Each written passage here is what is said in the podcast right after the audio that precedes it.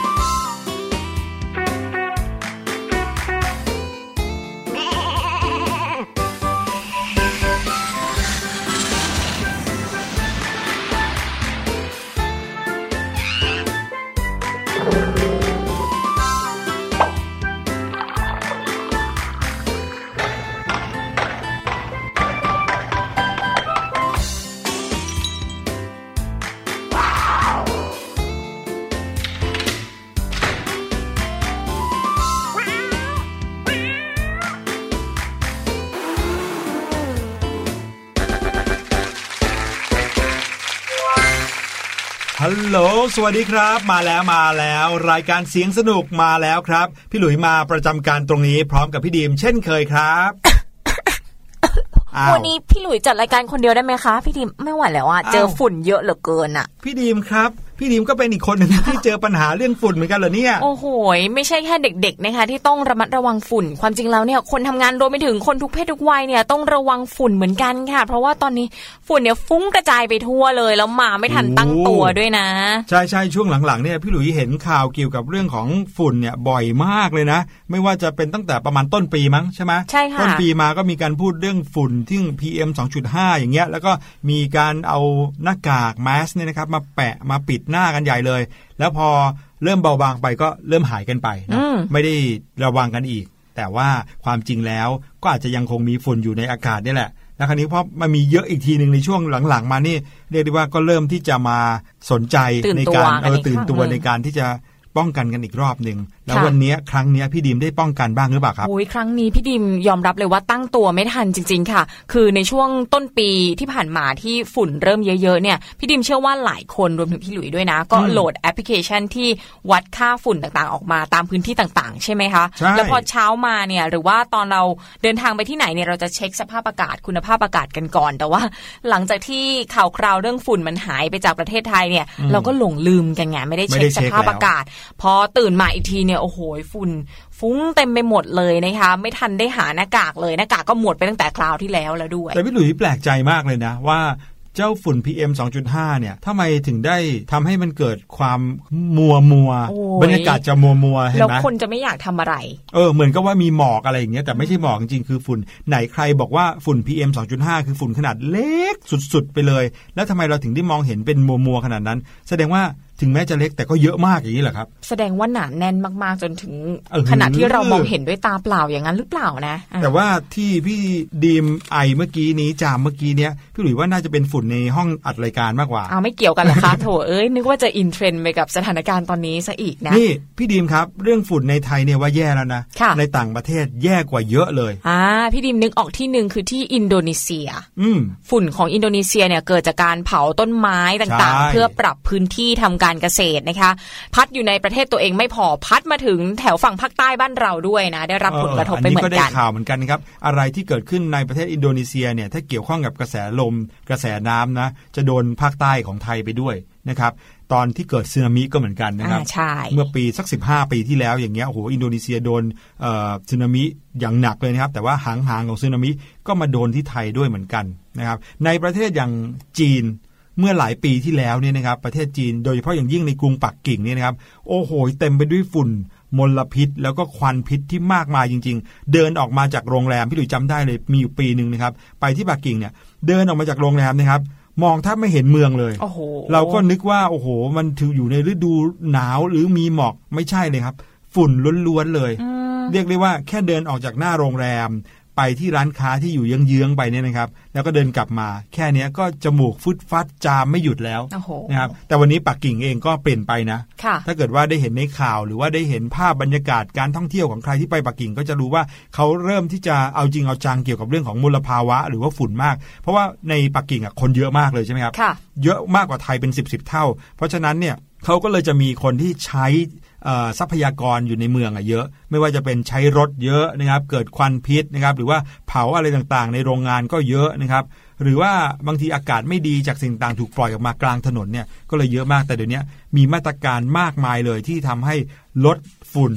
ลดควันพิษที่อยู่ในกลางเมืองไปได้มากนะครับเรียกว่าปักกิ่งทุกวันนี้ก็เริ่มพออยู่ได้แล้วนะครับ แต่ถ้าเกิดว่าจะเอา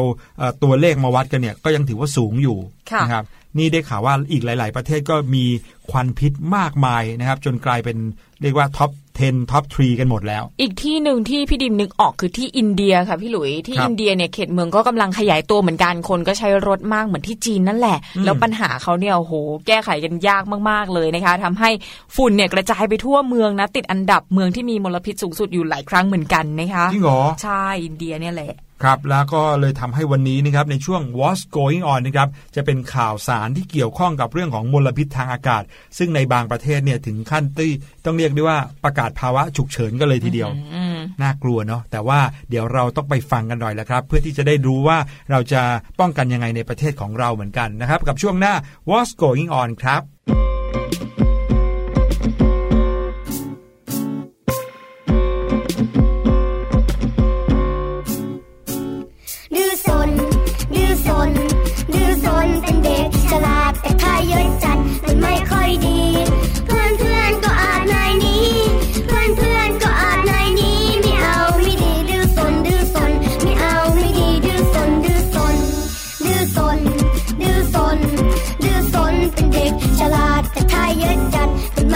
ไ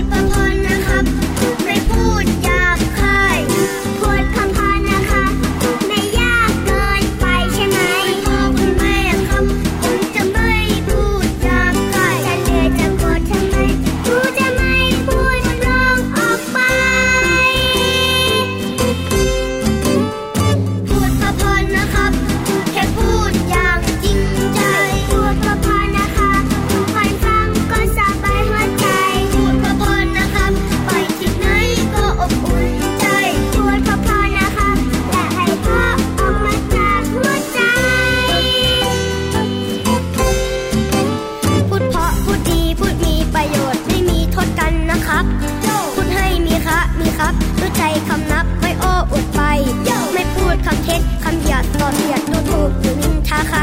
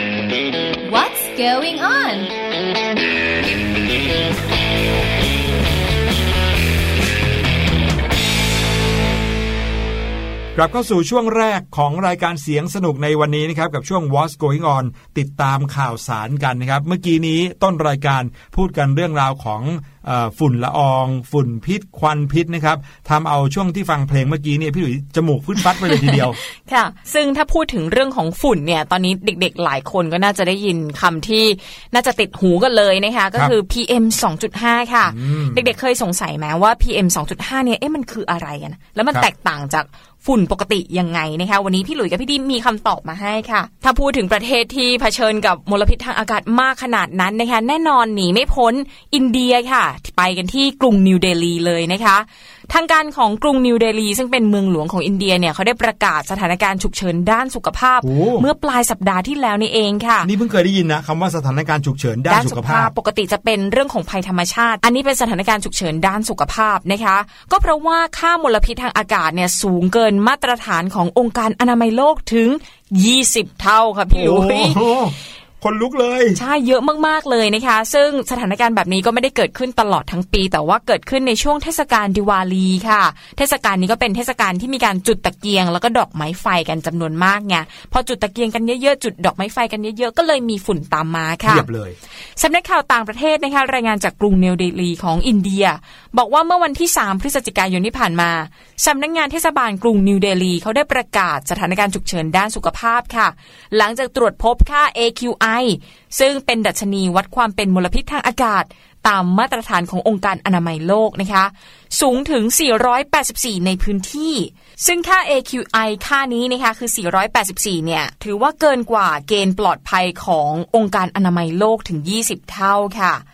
แล้วก็ยังถือว่าอยู่ในระดับที่แย่ที่สุด และเป็นอันตรายที่สุดต่อสุขภาพด้วย ตามการจัดระดับดัชนีวัดคุณภาพอากาศของอินเดียเองค่ะ ทางด้านโรงเรียนในกรุงนิวเดลีนะคะแน่นอน ต้องปิดการเรียนการสอนกันเลยล่ะเช่นเดียวกับโครงการก่อสร้างทุกแห่งก็ได้รับ คำสั่งให้ระงับเอาไว้ก่อน จนกว่าจะมีการเปลี่ยนแปลงนะคะคือหยุดชะงักกันทั้งเมืองเลย เด็กๆไปเรียนไม่ได้ โครงการก่อสร้างต่างๆ ก็ต้องหยุดเอาไว้เลยนะคะ ขณะที่ทางการนะคะเริ่มใช้มาตรการใช้ยานพาหนะสลับวันกันวิ่ง ระหว่างรถยนต์ทะเบียนเลขคู่กับเลขคี่ จนถึงวันที่ 15 พฤศจิกายนนี้เลยนะคะ ก็ถือว่าเป็นอย่างน้อยด้วยนะ อาจจะยืดเยื้อต่อไปอีกออกไปด้วยอีกแม้ว่าจะมีรายงานวิจัยออกมาหลายชิ้นแล้วนะคะว่ามาตรการนี้เนี่ยไม่ช่วยลดระดับมลพิษทางอากาศได้จริงค่ะ อย่างไรก็ตามสำนักงานอุตุนิยมวิทยาแห่งชาติของอินเดียเขาพยากรณ์อากาศเอาไว้ว่า สถานการณ์น่าจะมีแนวโน้มดีขึ้นเป็นลำดับในสัปดาห์นี้ นอกจากนั้นทางการก็ยังแจกหน้ากากอนามัยที่มีคุณสมบัติในการกรองฝุ่นละอองขนาดเล็ก หรือว่า PM 2.5 ไปแล้วมากกว่า 5 ล้านชิ้นนะคะโอ้โหแต่ว่าก็อาจจะไม่ถือว่าเยอะก็ได้นะพี่หลุยเพราะว่าจำนวนประชากรของอินเดียนี่ก็มหาศาลมากเลยนะครับโดยอินเดียเนี่ยก็เผชิญกับวิกฤตมลพิษทางอากาศหลายครั้งในแต่ละปีนะคะหนึ่งในนั้นก็คือช่วงเทศกาลดิวาลี หรือว่าดิปาวลี ก็จัดขึ้นระหว่างปลายเดือนตุลาคมถึงพฤศจิกายนค่ะ เทศกาลนี้เนี่ยเป็นเทศกาลแห่งแสงสว่าง แปลความหมายตรงตามชื่อ ซึ่งดิวาลีเนี่ยเป็นภาษาฮินดู ส่วนดีปาวาลีเนี่ยเป็นภาษาสันสกฤตนะคะแม้ว่าเทศกาลดังกล่าวเนี่ยจะมีระยะเวลาเฉลิมฉลองประมาณแค่หนึ่งสัปดาห์ แต่ว่าจะมีอยู่หนึ่งวันค่ะที่เป็นวันฉลองใหญ่เลย วันนั้นจะมีการจุดทั้งตะเกียง เทียน ประทัดดอกไม้ไฟจำนวนมากนะคะ แต่ว่ายังไงก็ตามนะคะเทศกาลนี้ก็ล้มเลิกไม่ได้ ถึงแม้ว่าจะทำให้เกิดมลพิษทางอากาศ เพราะว่าถือว่ามีความสำคัญสำหรับชาวฮินดูค่ะ ถือว่าเป็นแสงสว่าง เป็นชัยชนะเหนือความชั่วร้ายทั้งปวง แล้วก็เป็นการรำลึกการเดินทางกลับสู่เมืองอยุธยาของพระรามด้วยนะคะเนอะบางทีคติความเชื่อแล้วก็สิ่งที่เขาเชื่อต่อๆกันมาเนี่ยก็ พื่อเมื่อมาถึงปัจจุบันแล้วก็ส่งผลชัดเจนเลย ว่าก่อให้เกิดอะไรขึ้นบ้างเหมือนกันนะครับ นั่นก็คือเรื่องราวหนึ่งที่เกิดขึ้นอยู่ในมุมโลกแห่งหนึ่งก็คือประเทศอินเดียที่กรุงนิวเดลีนะครับจะว่าไปเนี่ยที่บ้านเราก็มีสถานการณ์คล้ายๆ กันที่เพิ่งเกิดมาเมื่อวันสองวันนี้เอง ก็คือเรื่องราวของการลอยกระทง นะอ๋อความเชื่ออันหนึ่งในการลอยกระทงนะครับก็คือว่าเพื่อขอขมาพระแม่คงคานะครับแต่ว่าเมื่อวันเวลาผ่านไป พี่หลุยเชื่อนะครับว่าในวันแรกที่เขากำหนดการลอยกระทงขึ้นมาเนี่ยก็คงจะเพื่อขอขมาจริงๆเนาะเพราะว่าเขาถือว่าดวงไฟนะเทียนที่จุดอะไรอย่างเงี้ยก็เป็นคล้ายๆ กับดวงประทีปที่จะทำให้เอ่อส่องสว่าง แล้วก็เห็นว่าต้องการที่จะขอขมาในสิ่งที่ทำอะไรไป ซึ่งเป็นคติของคนไทยเรามาแต่ช้านานแล้วเนาะค่ะแต่ว่าพอวันเวลาผ่านไปอย่างเช่นเออมาจนถึงทุกวันเนี้ยปี 2019 แล้ว โอ้โห มีคนมากมายเลยอืมที่ลอยกระทง ซึ่งบางครั้งนะครับ พอเวลาเช้าวันรุ่งขึ้นเนี่ยอย่างที่ผ่านมาเนี้ยเห็นภาพเลยว่ากระทงเนี่ยที่แบบว่ากลายเป็นขยะแล้วเนี่ย เกลือนไปหมดเลยอยู่เต็มพื้นที่ไปหมดเลยนะครับ อันนี้เราก็ต้องคิดกันให้ดีนะว่า ในเรื่องของการลอยกระทงเราจะมีมาตรการยังไง ซึ่งเราได้ขอเข้ามาด้วยแล้วก็ไม่สร้างขยะด้วยจะทำยังไงดีอ่าค่ะนะครับ ซึ่งจริง ๆ แล้วทางการเขาก็คิดเรื่องนี้กันบ้างเหมือนกันนะโอ้ยมีการรณรงค์ลดการใช้นู่นนี่นั่นกันมากมาย บ้านพี่ดิมทำมาตลอดเลยค่ะพี่หลุย บ้านพี่ดิมเนี่ยเริ่มทำสักประมาณ 3-4 ปีแล้วก็คือเอาน้ำแข็งอะค่ะมาทำเป็นกระทงอืมแช่ช่องฟรีซเอาไว้เลย แต่ว่าการเดินทางก็ต้องรีบสักหน่อยหรือว่าต้องหาแหล่งน้ำที่ใกล้บ้านสักหน่อยนะครับผมไม่งั้นกระทงละลายไปหมดเลยจะโอ้โหนี่ถ้าเกิดว่าทำทูบเทียนจากน้ำแข็งด้วยยิ่งดีเลยนะโอ้โหทำได้จริง ๆ จะดีมากๆเลย ครับผมนั่นก็คือเรื่องราวของมลภาวะเนาะในประเทศอินเดียเขาก็เรียกว่าประกาศเป็นภาวะฉุกเฉินแล้วนะครับไหนๆเราก็พูดกันเรื่องฝุ่นมาตลอดแล้วนะครับ ในวันนี้ก็เลยอยากจะพาน้องๆไปรู้จักกับฝุ่นที่พวกเรารู้จักกันดีเรียกว่าโด่งดังมากในช่วงในช่วงนี้ค่ะถ้าเป็นดารานี่ก็เรียกได้ว่าเป็นซุปตาแล้วโอ้โหนะครับฮอตฮิตมากๆ กับคำว่าฝุ่น PM 2.5นะครับวันนี้เราจะมารู้จักกันเลยว่าฝุ่น PM 2.5 คืออะไร เกิดขึ้นได้ยังไงมาจากไหน แล้วมีส่งผลอะไรบ้าง ป้องกันยังไงค่ะ อย่างละเอียดเลยนะครับคำว่า PM นะคะสมัยก่อนถ้าเราเจอคำว่า PM เนี่ยก็จะมีอีกคำคือ AM อ่าแต่ตอนนี้นาฬิกาไม่ใช่แล้วนะคะไม่ใช่ AM PM แล้วนะ PM ที่เราได้ยินบ่อยๆเนี่ยย่อมาจาก particulate matters ซึ่งเป็นคำเรียกค่ามาตรฐานของฝุ่นละอองขนาดเล็ก ที่เป็นอันตรายต่อสุขภาพค่ะ มีด้วยกัน 2 ชนิดด้วยกันคือ PM 10 และ PM 2.5 นะคะ ส่วนตัวเลขอย่าง 2.5 เนี่ยก็มาจากหน่วย 2.5 ไมครอน หรือว่าไมโครเมตรนั่นเองค่ะครับพูดง่ายๆก็คือฝุ่น PM 2.5 เนี่ย เป็นอนุภาคที่มีขนาดเล็กเล็กมาก ๆ เลยนะ เส้นผ่านศูนย์กลางเฉลี่ย น้อยกว่า 2.5 ไมโครเมตร แขวนลอยอยู่ในอากาศรวมกับไอ้น้ำควันและก๊าซต่างๆ ไม่สามารถมองเห็นได้ด้วยตาเปล่าด้วยนะ ถึงจะเป็นเพียงฝุ่นละอองขนาดเล็กจิ๋วค่ะ แต่เมื่อมาแผ่อยู่รวมกันก็จะกินพื้นที่ในอากาศมหาศาลล่องลอยอยู่ในชั้นบรรยากาศปริมาณสูง เกิดเป็นหมอกควันอย่างที่เราเห็นกัน นี่ไงที่พี่หลุยสงสัยเมื่อช่วงต้นรายการว่าทำไมเราถึงมองเห็นได้ก็เป็นเพราะแบบนี้นี่เองนะคะฝุ่น PM 2.5 ก็ถือว่าเป็นมลพิษต่อสุขภาพของมนุษย์ตามที่องค์การอนามัยโลกให้ความสำคัญและออกมาแจ้งเตือนให้ทราบ เป็นฝุ่นละอองที่มีขนาดเล็กมาก เส้นผมที่เราว่าเล็กแล้วนะ เจ้าฝุ่น PM 2.5 เนี่ย เล็กกว่าอีก แล้วก็เล็กกว่าเส้นผมถึง 20 เท่าด้วยกันค่ะทำให้มันเนี่ย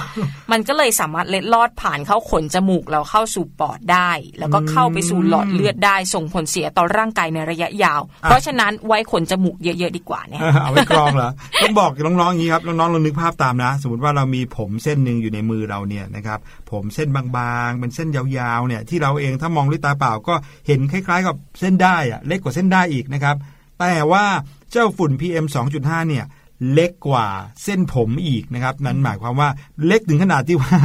มองไม่เห็นมองยังไงก็ไม่มีทางเห็น เห็นอย่างมากก็เป็นควันถ้าเกิดว่าเขามาอยู่รวมกันเยอะค่ะ ทีนี้สงสัยกันไหมคะว่า PM 2.5 เนี่ยมาจากไหนกันเยอะแยะขนาดนี้นะคะ สาเหตุเนี่ยก็มาจากหลายที่ด้วยกันนะคะอย่างเช่น โรงผลิตไฟฟ้า ควันท่อไอเสียจากรถยนต์ การเผาไม้ทำลายป่า เผาขยะรวมถึงควันบุหรี่ก็ทำให้เกิด PM 2.5 ได้ด้วยนะคะ ซึ่งปกติแล้วกิจกรรมเหล่านี้ที่เราทำกันทุกวันเนี่ย ก็ส่งผลให้เกิดฝุ่นละอองใหม่ๆ เพิ่มขึ้นอยู่แล้ว แต่ว่าแหล่งต้นตอสำคัญของฝุ่น PM 2.5 ในบรรยากาศก็คือ การเผาไหม้เชื้อเพลิงธรรมชาติที่ไม่สมบูรณ์ และฝุ่นจากการก่อสร้างนั่นเองก็คืออมารวมกับ ฝุ่นที่มันมีอยู่แล้วทุกๆวันนะคะก็เลยทำให้สถานการณ์เนี่ยยิ่งแย่เข้าไปใหญ่ค่ะ ครับผมอ้าวแล้วทีนี้ทำไม PM 2.5 ถึงเยอะมากในกรุงเทพอ่าก็เพราะว่าลักษณะตัวเมืองของกรุงเทพเนี่ยเป็นเมืองที่มีตึกสูงล้อมรอบใช่ไหมคือเรียกได้ว่าลักษณะของเขาจะคล้ายๆ กับแอ่งกระทะ แน่นอนเมื่อเป็นแอ่งกระทะก็จะเกิดการสะสมของเจ้าฝุ่นร้ายเนี่ยได้ง่ายเลย ซึ่งปกติฝุ่นเหล่านี้เนี่ยจะลอยขึ้นมาในอากาศ ถูกลมพัดฟุ้งกระจายไป แต่ถ้าวันไหนนะครับที่อากาศนิ่งๆ ไม่ค่อยมีลมพัด ฝุ่นละอองก็จะไม่ฟุ้งกระจายครับ ส่งผลให้ระดับความเข้มของฝุ่นในพื้นที่นั้นๆเนี่ยสูงมากขึ้น จนกลายเป็นระดับที่อันตรายต่อสุขภาพได้ และเจ้าฝุ่น PM 2.5เนี่ยก็มักจะวนเวียนอยู่มากในช่วงกลางคืน แต่ก็จะค่อยๆ จางหายไปเมื่อพระอาทิตย์ขึ้นส่องสว่างในยามเช้า แต่ลองคิดดูสิครับว่า ขนาดว่าพระอาทิตย์ขึ้นและยังค่อยๆ หายไปแล้วเนี่ย เรายังเห็นเป็นฝุ่นได้เลยโอ้โหแสดงว่าเยอะขนาดไหน ช่วงสายๆยังเห็นอยู่เลยนะ บางทีอืมพระอาทิตย์ก็เอาไม่อยู่เหมือนกันนะพี่หลุย ทีนี้มาดูเรื่องของผลกระทบของฝุ่น PM 2.5 ที่มีต่อร่างกายกันบ้างดีกว่า เด็กๆ ฟังแล้วจะได้ระมัดระวังมากขึ้นนะคะ เจ้าฝุ่น PM 2.5 อย่างที่บอกไปมองไม่เห็นด้วยตาเปล่า ไม่มีกลิ่นขนาดเล็กจิ๋วมาก สามารถผ่านเข้าไปในร่างกายได้ลึกถึงถุงลมปอด บางส่วนเนี่ยก็สามารถเล็ดรอดผ่านผนังถุงลม เข้าเส้นเลือดฝอยแล้วก็ล่องลอยอยู่ในกระแสเลือดเราได้ด้วยนะ พอกระจายแทรกซึมไปทั่วร่างกายทีนี้ก็เลยเกิดผลกระทบต่อสุขภาพตามมาค่ะคือความน่ากลัวของเจ้าฝุ่นร้ายนี้นะคะก็คือ มันไปกระตุ้นให้เกิดสารอนุมูลอิสระ ไปลดระบบแอนตี้ออกซิแดนต์ รบกวนสมดุลต่างๆ ของร่างกาย แล้วก็กระตุ้นยีนที่เกี่ยวข้องกับการหลั่งสารอักเสบ ซึ่งเป็นอันตรายต่อเนื้อเยื่อในร่างกายของเรามากเลยทีเดียว แล้วก็มีผลกระทบหลายข้อตามมาค่ะครับอย่างแรกนะคะคือกระตุ้นให้คนที่มีโรคระบบทางเดินหายใจเรื้อรัง เกิดอาการกำเริบ อย่างเช่น พวกโรคจมูกอักเสบ ภูมิแพ้ โรคหอบหืด และโรคถุงลมโป่งพองค่ะอืมนอกจากนี้ยังไปกระตุ้นให้คนที่มีโรคระบบหัวใจและหลอดเลือดเรื้อรังเกิดอาการกำเริบ โดยเฉพาะโรคกล้ามเนื้อหัวใจขาดเลือด แล้วก็ส่งผลระยะยาวทำให้การทำงานของปอดเนี่ยถดถอย อาจจะเกิดโรคถุงลมโป่งพองได้ แม้ว่าเราจะไม่สูบบุหรี่ก็ตาม แล้วก็เพิ่มโอกาสทำให้เกิดมะเร็งปอดได้ด้วยโอ้โหโอ้โห พอมาเจอมะเร็งเนี่ยน่ากลัวขึ้นทันทีเลย ทีนี้นะครับมาฟังข้อแนะนำแล้วก็วิธีป้องกันตัวเองจากฝุ่น PM 2.5 กันดีกว่านะครับ หลาย ๆ คนรู้แล้วอย่างแรกสุดเลยเนี่ยนะครับก็ต้อง เริ่มจากการป้องกันง่าย ๆ ก่อนก็คือการใส่หน้ากากอนามัยทุกครั้งที่จำเป็นต้องออกข้างนอกบ้าน หรือว่าที่โล่งแจ้งนะครับให้ใส่หน้ากากพิเศษชนิดที่เรียกว่า N95 อ่าอันนี้หลาย ๆ คนก็คงเคยได้ยิน โดยเฉพาะผู้ป่วยที่เป็นโรคระบบทางเดินหายใจ หรือว่าโรคหัวใจเรื้อรังสำหรับคนทั่วไปนะครับอย่างน้อยให้ใส่หน้ากากอนามัยโดยที่จะต้องใส่เนี่ยต้องใส่ให้ถูกวิธีด้วย ก็คือหันด้านที่เป็นสีเขียว และเป็นมันออกด้านนอก ให้ส่วนที่มีแผ่นเสริมความแข็งแรง และช่วยการเข้ารูปอยู่ด้านบนของจมูกก็คือที่มันเป็นคล้ายๆเป็นลวดนะครับ อยู่ด้านบนของจมูก สังเกตรอยพับของผ้าด้านหน้าต้องพับลงนะครับ ถ้าใส่ผิดรอยพับจะกักเก็บฝุ่นละอองในรอยพับทำให้หายใจลำบากโอ้โหนะครับ อันนี้ก็คือการอ่าใส่หน้ากากอนามัยนะครับ แล้วก็วิธีป้องกันอื่นๆ ก็คือ ลดการใช้ยานพาหนะส่วนตัวครับ เพราะว่าในการเผาไหม้ของรถยนต์ทุกครั้งก็จะทำให้เกิดฝุ่นมากขึ้น ต้องส่งเสริมในการใช้ระบบขนส่งสาธารณะถ้าเป็นไปได้นะครับหลีกเลี่ยงการเผาไหม้ในที่โล่งแจ้ง เวลาที่ผ่านไปในที่โล่งแจ้งไปเห็นเขาเผาหญ้าเผาถ่านเผาอะไรก็ตามแต่อย่าไปใกล้นะครับ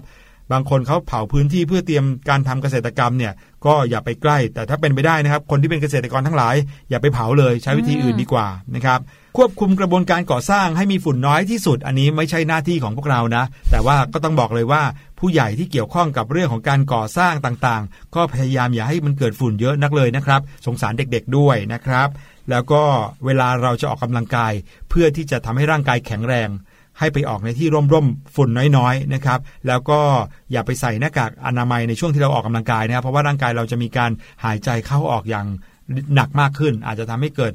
ความผิดปกติในร่างกายได้ แต่ว่าถ้าเกิดว่าไปออกกำลังกายกลางแจ้งที่มีฝุ่นเยอะๆเนี่ยแนะนำว่าอย่าออกเลยดีกว่า เพราะจะค่ะเป็นการทำลายสุขภาพมากกว่าทำให้สุขภาพดีนะครับ สุดท้ายก็คือเรื่องการรับประทานนะครับ ก็รับประทานอาหารที่มีวิตามินซี วิตามินอ e ีสูงๆหน่อยนะครับ อย่างเช่นถั่ว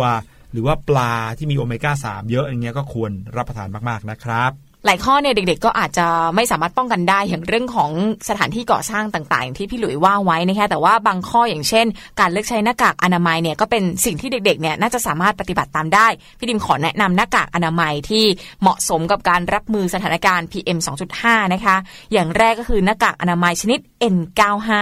ก็ฮิตที่สุดในเวลานี้นะคะครับถือว่าได้มาตรฐานแล้วก็ได้รับการยอมรับ ว่าสามารถป้องกันเชื้อโรคได้ดีที่สุด สามารถป้องกันเชื้อโรคที่มีขนาดเล็กถึงึง 0.3 ไมครอนค่ะ ก็เหมาะสำหรับใช้ป้องกันมลพิษฝุ่น PM 2.5 ด้วย อีกอันหนึงก็คือหน้ากากอนามัยแบบเยื่อกระดาษ 3 ชั้น หรือว่าหน้ากากอนามัยทางการแพทย์นะคะ อันนี้ก็จะแบบใหญ่ ๆ หน่อย คนส่วนใหญ่จะคุ้นเคยดี สามารถหาซื้อได้ตามร้านสะดวกซื้อแล้วก็ร้านขายยาทั่วไปนะคะ ส่วนอย่างสุดท้ายคือหน้ากากอนามัยแบบผ้าฝ้ายค่ะ ระดับความป้องกันก็ไม่แตกต่างจากหน้ากากอนามัยแบบเยื่อกระดาษเลยนะ เน้นการป้องกันการกระจายของน้ำมูก หรือว่าน้ำลายจากการไอจามได้ด้วยนะคะ สามารถป้องกันฝุ่นละอองที่มีขนาดใหญ่กว่า 3 ไมครอนขึ้นไป ก็อาจจะไม่เหมาะกับการป้องกันฝุ่น PM 2.5ซะทีเดียว แต่ว่าข้อดีก็คือประหยัดแล้วก็สามารถนำมาซักกับน้ำยาฆ่าเชื้อโรคนำกลับมาใช้ใหม่ได้ค่ะ ครับผมอะนั่นก็คือเรื่องราวของมลพิษนะครับ PM 2.5 ที่เราได้ยินกันมาโหนานหลายเดือนแล้วนะครับ ก่อนหน้านั้นบางทีอาจจะไม่เคยได้ยินมาก่อนเลยเนาะ แต่ว่าช่วงนี้ไม่เคยได้ยินเลยพอได้ยินแล้วก็เลยได้ยินบ่อยเรียกว่ากลายมาเป็นสนิทสนมก็เลยไหนๆจะสนิทสนมกับฝุ่นกับมลพิษแบบนี้แล้ว ก็ต้องรู้จักเขาให้มากยิ่งขึ้น เพื่อที่จะได้รู้วิธีการป้องกันที่มีประสิทธิภาพนะครับ ฝากไปถึงคุณพ่อคุณแม่ คุณปู่คุณย่าคุณตาคุณยาย ดูแลเด็ก ๆ ด้วยนะครับ เพราะว่ามันมีผลจริง ๆ ต่อระบบทางเดินหายใจนะฮะเอาละเดี๋ยวเราไปพักกันสักครู่หนึ่ง ช่วงหน้านะครับ กลับมากับช่วงรู้หรือไม่กับพี่ลูกเจี๊ยบ จะมีเรื่องราวที่เกี่ยวข้องกับมนุษย์เรานี่เหมือนกัน แต่ว่าเป็นเรื่องราวน่ารักน่ารักครับ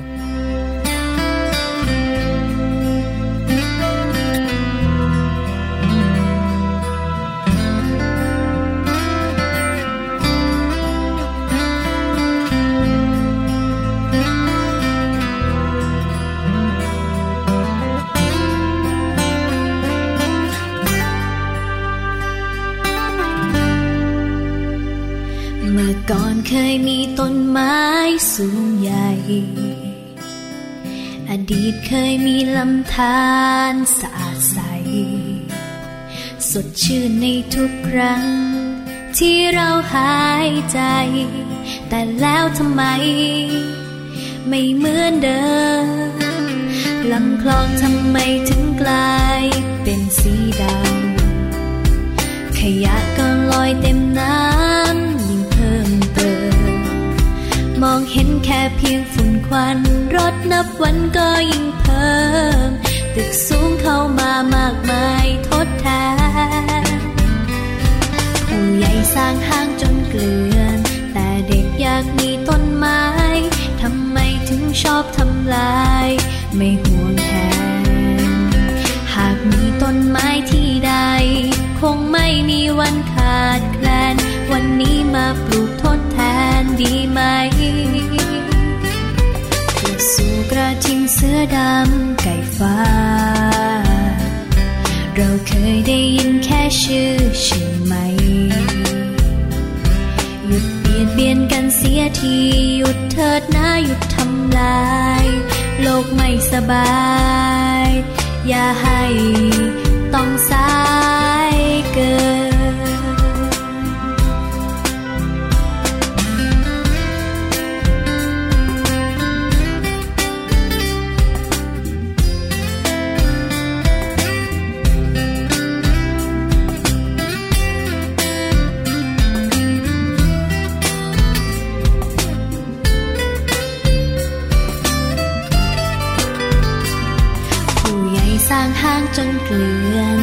เด็กอยากมีต้นไม้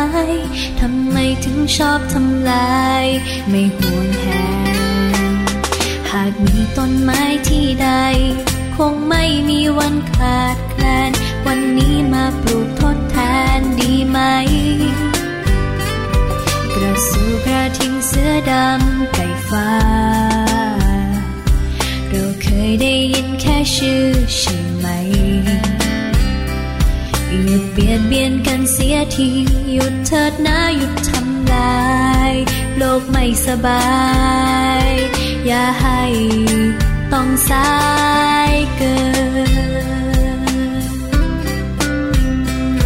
โลกไม่สบาย อย่าให้ต้องสายเกิน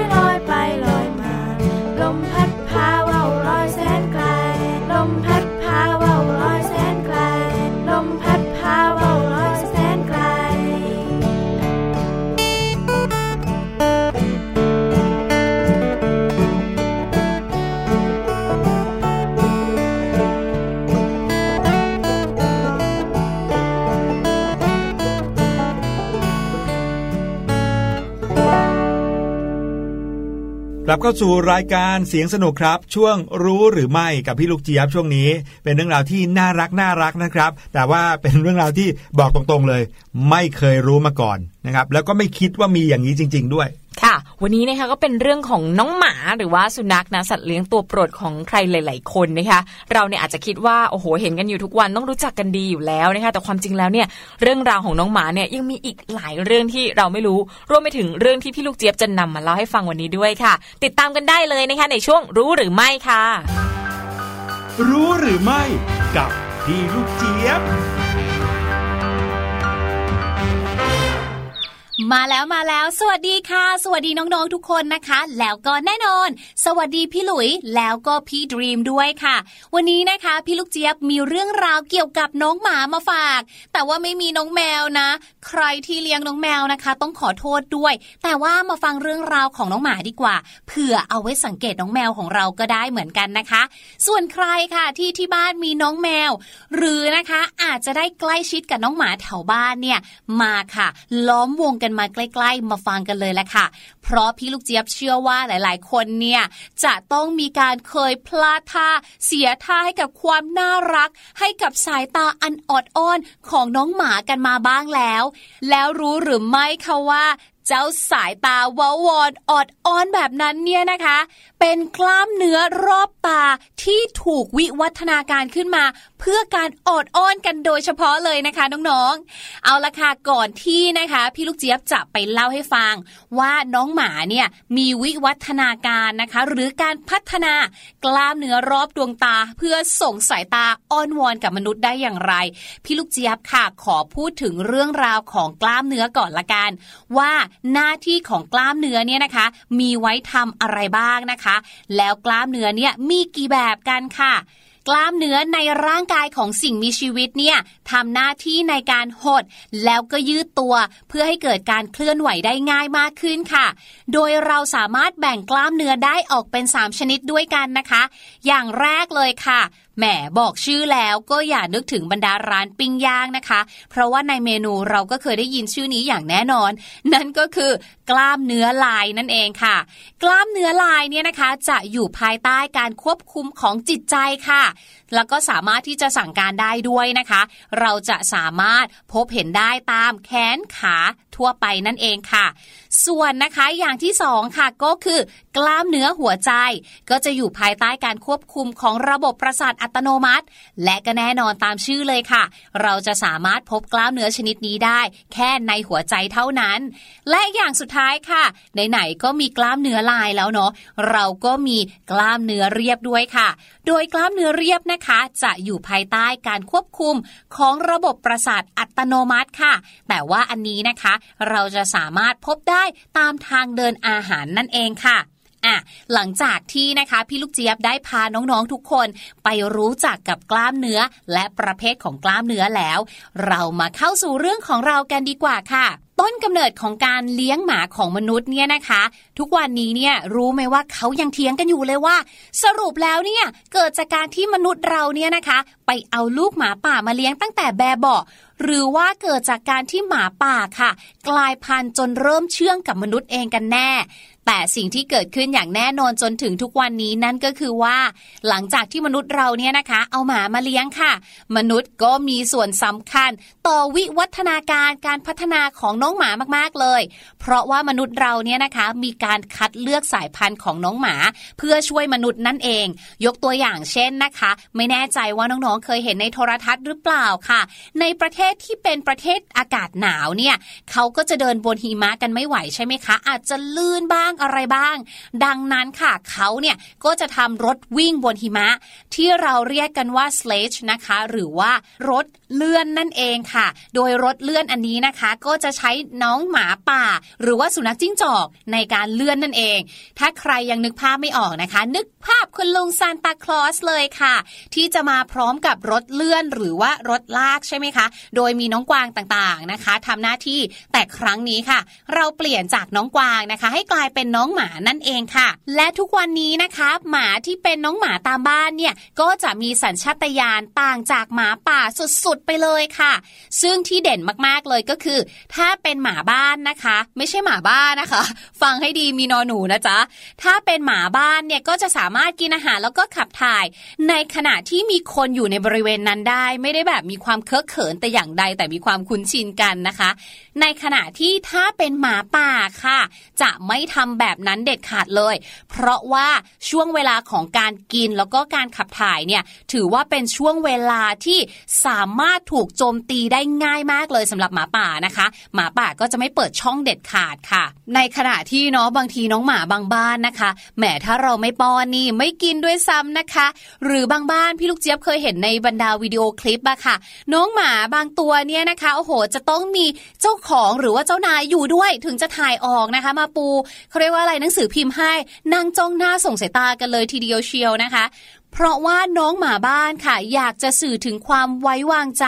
ที่เขามีต่อเจ้านายนั่นเองค่ะ และอย่างที่พี่ลูกเจี๊ยบนะคะ ได้เกริ่นเอาไว้ตอนต้นของรายการเลยว่า เจ้าน้องหมาเหล่านี้เนี่ยมีพัฒนาการหรือว่าวิวัฒนาการของกล้ามเนื้อรอบดวงตาที่ใช้ส่งสายตาอ้อนเนี่ยนะคะ ก็ไม่ได้เอามาจากไหนเลย เพราะว่ามีการวิจัยขึ้นมาจริงๆ เป็นการวิจัยจากฝั่งอังกฤษแล้วก็อเมริกาเลย เขาบอกว่าในทางสรีระวิทยานะคะ หรือว่าเวลาที่เราดูทางเกี่ยวกับร่างกายแล้วเนี่ยหมาบ้านค่ะ จะมีกล้ามเนื้อประหลาดประหลาดๆอยู่รอบดวงตา ที่เมื่อลองวิเคราะห์ดูแล้วค่ะ อุ้ยปรากฏว่าเจ้าหมาป่าไม่มีแฮะ ซึ่งนักวิจัยก็งงมากเลยว่า เอ้าทำไมหมาบ้านถึงมีวิวัฒนาการกล้ามเนื้อรอบดวงตาเหล่านี้ขึ้นมาล่ะ มันไม่เห็นจะดูมีประโยชน์ใช้สอยอะไรเลยในการมองเห็นน่ะและแล้วค่ะ นักวิจัยเนี่ยเขาก็ช่วยกันคิดใหญ่เลยนะว่า มีเอาไว้ทำไม จนกระทั่งค่ะ เขาก็ไปเจอคำตอบมาค่ะว่า อ๋อ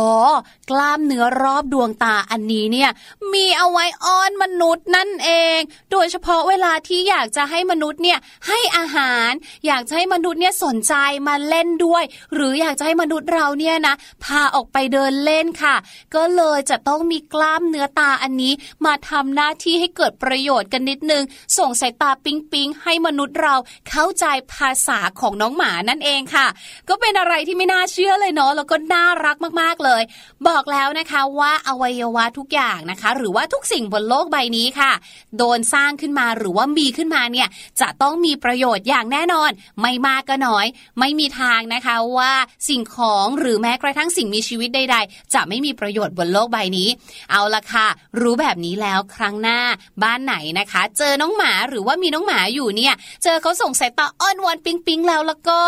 ไหนๆมันก็ถูกพัฒนาการวิวัฒนาการมาแบบนี้แล้วเนี่ย ก็อย่าลืมนะคะ ให้ตามที่เขาขอหน่อยละกันเนอะ วันนี้พี่ลูกเจี๊ยบขอลาไปก่อนแล้ว เจอกันใหม่วันพรุ่งนี้นะคะ สวัสดีค่ะ รู้หรือไม่กับพี่ลูกเจี๊ยบ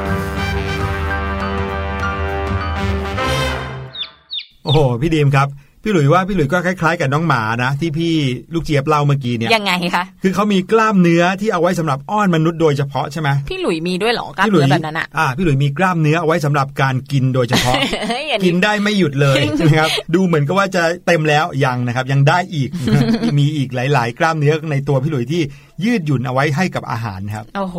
นะนี่ก็เป็นเรื่องราวดีๆ ที่พี่ลูกเจี๊ยบนำมาฝากกันเรื่องของพี่หลุยเอ้ยเรื่องของน้องหมานะเป็นเรื่องของน้องหมาที่มีกล้ามเนื้อ เอาไว้อ้อนมนุษย์ โดยเฉพาะไม่น่าล่ะ เราเนี่ยถึงตกหลุมพรางของพวกน้องหมาพวกนี้เห็นที่ไรก็ใจอ่อนทุกทีนะคะ และเดี๋ยวช่วงหน้ากลับมาเจอกันอีกค่ะในช่วงห้องเรียนสายชิววันนี้นะ เป็นเรื่องของภาษานำมาฝากกันนะคะแต่ว่าจะเป็นเรื่องของอะไรเดี๋ยวรอติดตามกัน พักฟังเพลงกันสักครู่ค่ะ เก็บหัวใจใส่ไว้ในบ้านเรา เก็บเรื่องราวในโลกอันกว้างใหญ่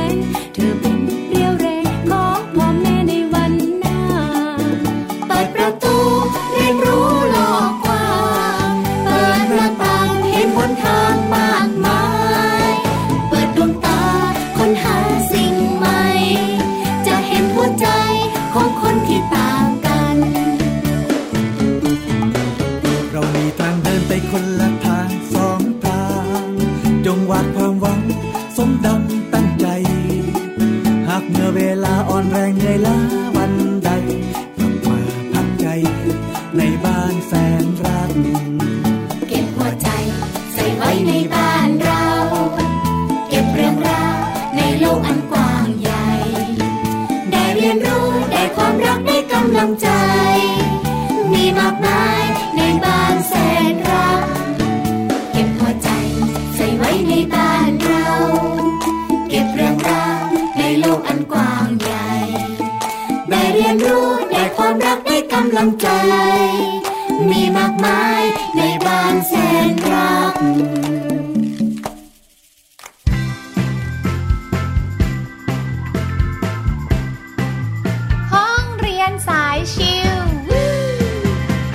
งเรียนสายชิลมาแล้วนะครับ ช่วงสุดท้ายของรายการเสียงสนุกในวันนี้ครับ วันนี้ถึงคิวของวิชาภาษาไทยกันบ้าง คนไทยอย่างเราก็ต้องรู้ภาษาไทยให้แตกฉานใช่ไหมใช่ค่ะในสมัยเด็กๆเนี่ยนะครับหลาย ๆ คนอาจจะเคยได้ยินผู้ใหญ่ที่บอกว่าอ่านหนังสือให้แตกเออคำว่าอ่านหนังสือให้แตกเนี่ยหมายถึงแตกฉานนะอ่านให้ถูกต้องตรงตามหลักไวยากรณ์ใช่ไหมอืมเออตามหลักแกรมมาของภาษาไทยว่าจะต้องอ่านให้ถูกต้อง หรือว่าจะต้องมีความรู้เกี่ยวกับคำศัพท์ด้วยนะครับซึ่งเมื่อก่อนเนี่ยตอนที่พี่หลุยได้ยินคำว่าอ่านหนังสือให้แตกเนี่ยพี่หลุยงงมากเลยนะ ว่าคุณแม่ทำไมถึงอยากให้พี่หลุยอ่านหนังสือแล้ว ให้อะไรแตกเหรอเออแก้วเหรนั่อนน่ะสิหรืออะไร หรือว่าหัวแตกเพราะว่าจำไม่ได้แล้วก็เลยโดนคุณครูเคล็กหัวอย่างนั้นหรือเปล่า หรือเปล่านะครับ วันนี้เนี่ยจะเป็นเทคนิคที่จะทำให้เราเนี่ยนะครับอ่านหนังสือได้แตกมากขึ้นนะแตกฉานมากขึ้นนะครับ เกี่ยวข้องกับคำศัพท์คำหนึ่งคือคำว่าคำไวยพจน์แน่ไวยพจน์เนี่ยไม่ใช่นักร้องลูกทุ่งนะ พี่ดิมกำลังจะเล่นมุกไวยพจน์เพชรพืชอย่างนี้หรือเปล่า ไม่ใช่ใช่ไหมรัคะบคำไวยพจน์เนี่ยคือคำที่มีความหมายเหมือนกัน แต่ว่าใช้ในเวลาต่างๆ ที่แตกต่างกันนะครับ หรือเรียกอีกอย่างหนึ่งว่าคำพ้องอ๋อครับผมคำพ้องที่ว่านี่ก็มีทั้งพ้องเสียงพ้องรูปพร้อมพ้องความอะไรอย่างนี้นะครับ ซึ่งความหมายตามพจนานุกรม ฉบับราชบัณฑิตยสถาน พุทธศักราช 2552 เนี่ยเขาก็ให้ความหมายของคำว่าคำพ้องความเอาไว้ว่า คือคำที่เขียนต่างกัน แต่มีความหมายเหมือนกันหรือใกล้เคียงกันมาก เช่นคำว่ามนุษย์กับคนนะนะครับ อย่างนะถ้าพูดว่ามนุษย์เราก็รู้แล้วว่าหมายถึงคน หรือพูดว่าคนก็รู้ว่าหมายถึงมนุษย์นะครับ บ้านกับเรือน อันนี้ก็เป็นคำที่มีความหมายเหมือนกันเขียนไม่เหมือนกันอ่านไม่เหมือนกันเลยนะครับ มีคำว่ารอคำว่าคอยอ๋ออัอันนี้บางทีใช้แทนกันได้เลย หรือว่าใช้ด้วยกันก็ได้รอคอยอย่างนี้ก็ใช่ได้นะคำว่าป่าคำว่าดง อันนี้ก็มีความหมายเดียวกัน แบบนี้นะครับที่คือความหมายของคำพ้องความหรือว่า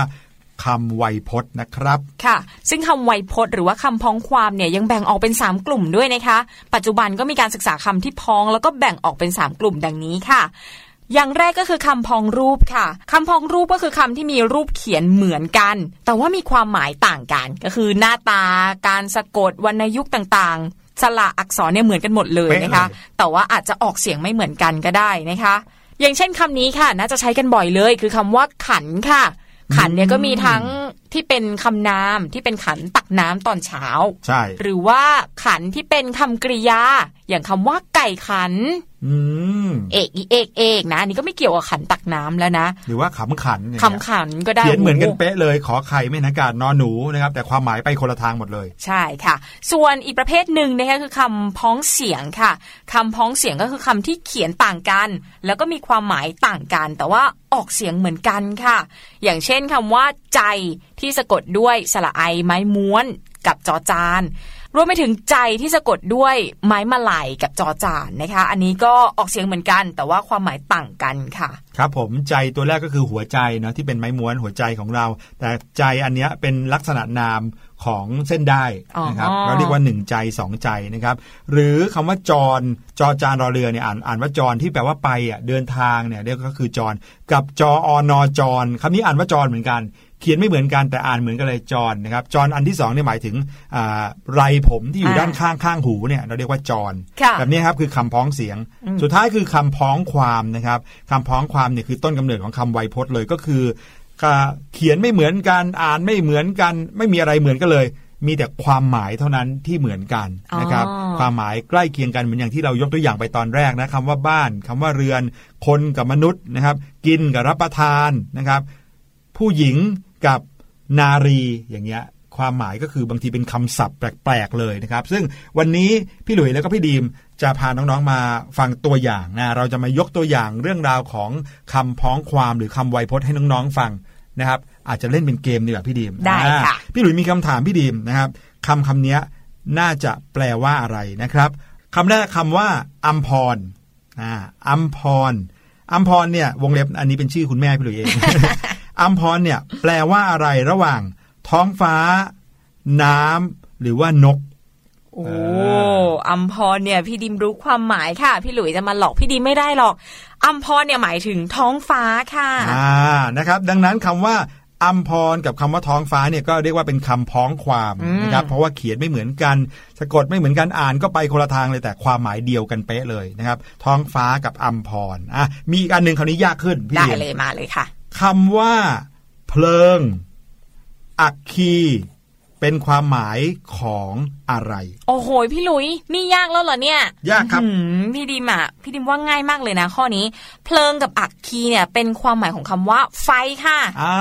โหพี่ดิมเก่งจริง ๆ เลยโอ้โหมามาตาพี่ดิมถามพี่หลุยบ้างดีกว่า ครับคำว่าพาน ทารก แล้วก็สิสุสามคำนี้ฮะ หมายความว่าอะไร เออ พาน พาน พานสะกดยังไงครับ พอพานสระอาลอลิงค่ะ เฮ้ย พอพานสาราลอลิง ไม่ใช่เหอนคำกริยาที่แบบพานกับฟัดกระเฟียดเออเหมือนโโคนพาลอย่างนี้ ไม่ใช่นะ เออ พานแล้วทาก็รก ทารก และสิสุค่ะ สิสุสคอสาราสระอิสคอสาราสระอุค่ะ สิสุ สิสุพี่หลุยไม่รู้เลยครับ รู้ไม่รู้ว่าพานแปลว่าอะไร ไม่รู้ว่าสิสุแปลว่าอะไร แต่รู้ว่าทารกเนี่ยแปลว่าอะไรอ่าทารกก็แปลว่าเด็ก เด็กจิ๋วจิ๋วๆเด็กทารกอย่างเงี้ยใช่ไหมครับ ใช่ใช่แล้วเลยค่ะสามคำนี้หมายถึงเด็กทั้งนั้นเลยนะ แต่เอาว่าเหรออาจจะเป็นคำที่ไม่ค่อยใช้กันแล้วก็ได้นะ บางคำอย่างสิสุหรือว่าพานเนี่ยอืมก็แทบไม่น่าเชื่อเลยนะ ว่าแปลว่าเด็กเหมือนกันนะคะนั่นน่ะสิคนพานนี่คือคนที่เหมือนเด็กคนที่เหมือนย่างเด็กดีแหละทีนี้ใครชมว่าพี่ดีมเป็นคนพานพี่ดีมจะดีใจเหรอแบบหน้าเด็กอย่างนี้ใช่ไหมเอาล่ะยังมีอีกหนึ่งคำอันนี้น่าจะง่ายหน่อยนะครับ คือคำว่า ตะวัน สุริยาคำเนี้ยเป็นความหมายของคำว่าอะไรครับ ตะวันกับสุริยาโอ้โหยง่ายมากเลยนะคะ ก็แปลว่าพระอาทิตย์ค่ะ ใช่แล้วครับอ่าน้องๆคงจะน่าจะตอบถูกเหมือนกันกับพี่ดีมใช่ไหมตะวัน สุริยา พระอาทิตย์ หรือทินกรอ่าทินกรเนี่ยทั้งหมดเนี้ยนะครับคือคำที่มีความหมายเดียวกันคือพระอาทิตย์คือดวงอาทิตย์นะครับนะฮะนั่นก็คือสิ่งที่เราเอามายกตัวอย่างให้น้องๆฟังนะครับ เป็นคำพ้องความนะครับหรือว่าคำไวยพจน์นั่นเอง เวลาที่น้องๆไปเห็นคำแปลกๆนะครับ ที่เห็นอยู่ตามเอ่อสมมุติว่าเวลาเราไปเที่ยววัดอย่างเงี้ยแล้วเราไปเจอคำที่เขาเป็นคำที่ไม่เคยเจอเป็นศัพท์แปลกๆ บางที หรือว่าอ่านหนังสืออ่านวรรณกรรม เราอาจจะได้ไปเห็นคำแบบเนี้ยใช่แล้วแหละค่ะ คือคำที่เราไม่รู้จักเนี่ย ไม่ได้หมายความว่าเขาเขียนขึ้น เพราะว่าเห็นว่าของจองดีของจองอย่างเดียวนะคะความจริงแล้วมีความหมายน้องๆ น่าจะลองศึกษาดูก็จะได้คำศัพท์ใหม่ๆ เอาไว้ใช้กันด้วยนะคะใช่ครับเออคำแบบนี้บางทีเราอาจจะคิดว่าในชีวิตประจำวันไม่ได้ใช้หรอกนะค่ะแต่ใครจะรู้ไม่แน่ในอนาคตนะครับ เราอาจจะกลายเป็นนักเขียนอืมนักแต่งกลอนนะครับหรือว่าเป็นคนที่ทำงานที่เกี่ยวข้องกับเรื่องของภาษารู้ศัพท์เหล่านี้ไว้ก็อาจจะทำให้เราเนี่ยมีความรู้ประดับสมองเพิ่มมากขึ้น โอ้โห นะคะวันนี้ก็มาพร้อมกับคำศัพท์มากมายให้น้องๆได้ไปเล่นถ่ายกันนะคะ น้องๆ อาจจะลองไปเล่นกับเพื่อนๆดูก็ได้จะได้มีคำศัพท์พอกพูนเพิ่มขึ้นในหัวด้วยนะคะ วันนี้หมดเวลาของรายการแล้วค่ะ พี่หลุยกับพี่ดีมลาน้องๆไปก่อนนะคะ แล้วพบกันใหม่โอกาสหน้า สวัสดีค่ะ สวัสดีครับ สบัดจินตนาการ สนุกกับเสียง เสริมสร้างความรู้ในรายการ